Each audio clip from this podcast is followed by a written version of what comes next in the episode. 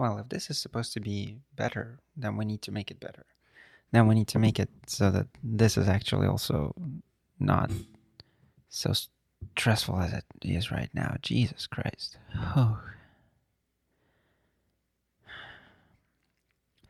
Listening to myself talking is so hard, even though I'm constantly doing that, even though I'm constantly communicating like this. Actually, recording makes it so, so, so much more stressful. I was so sure that none of these issues would actually come up if I started recording again. But no, the same thing as happens with writing. And it's ridiculous. Because I do have a really weird relationship with writing. I love it. Love it more than anything.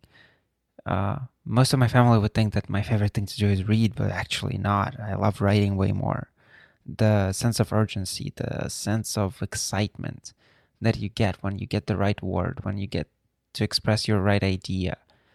I can spend an all-nighter easily writing another essay like nothing, while at the same time reading a hundred-page book would be a struggle and I will not finish it in a night. And that's the hard truth about it. I love writing, but at the same time I hate it. Because expressing myself always has been an issue. I am an older child in a family of four children. So every single one of my actions has always been... you can say held to a standard. Because whatever I am doing is supposed to be what they should follow. That's why I need to make sure that whenever I do something, it is perfect. That it looks and reads great from the get-go. Not only about my word choices, about my writing choice, language choice, environment choice, my everything choice. Everything starts to become so stressful even before I actually get to start to doing it. That's why you can hear right now in my voice, even though I'm partially reading, partially adding just some things from my head as I'm going, there is this tension. And this tension is reflective of what I'm trying to overcome by recording this. And I'm quite unhappy with the fact that I still have it. Because I wish I didn't. I thought it would be easier, but well, we'll see how this goes. I become stressed with this expression. Because it's not where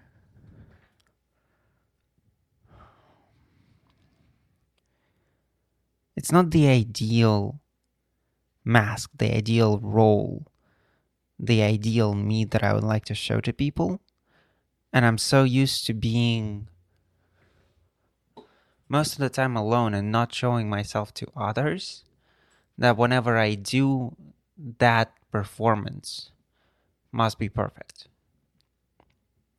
Because I'm always evaluated based on that perfect performance.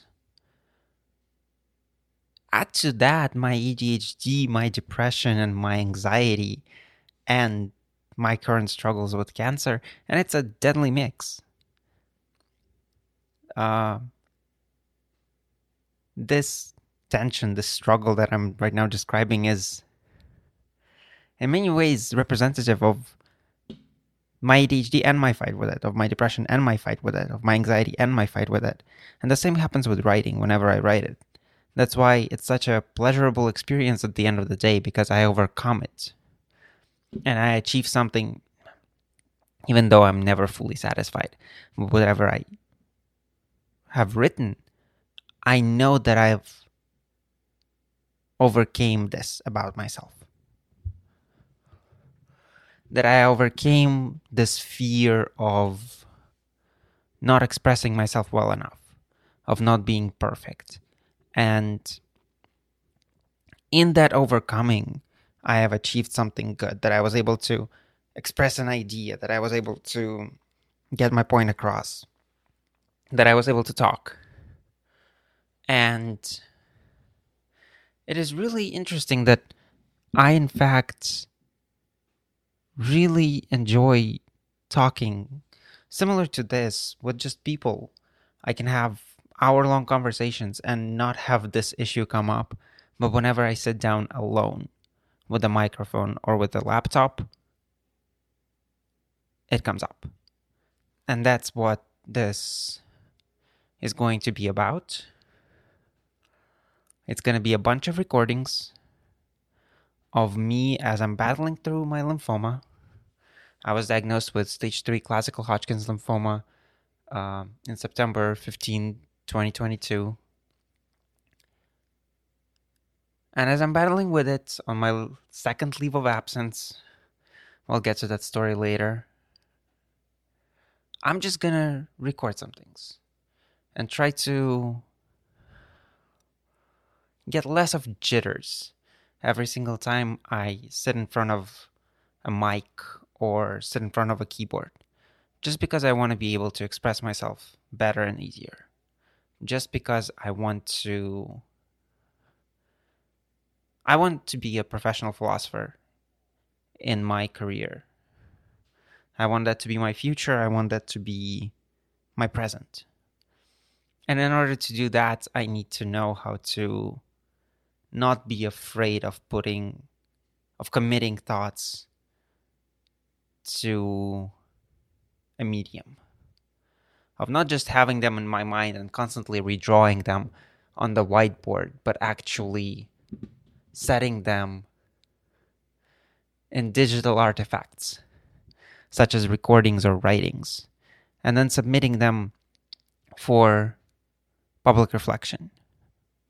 That's why as I'm battling through, I'm going to take this time as I'm battling through cancer to overcome this so that later on in life it would be easier.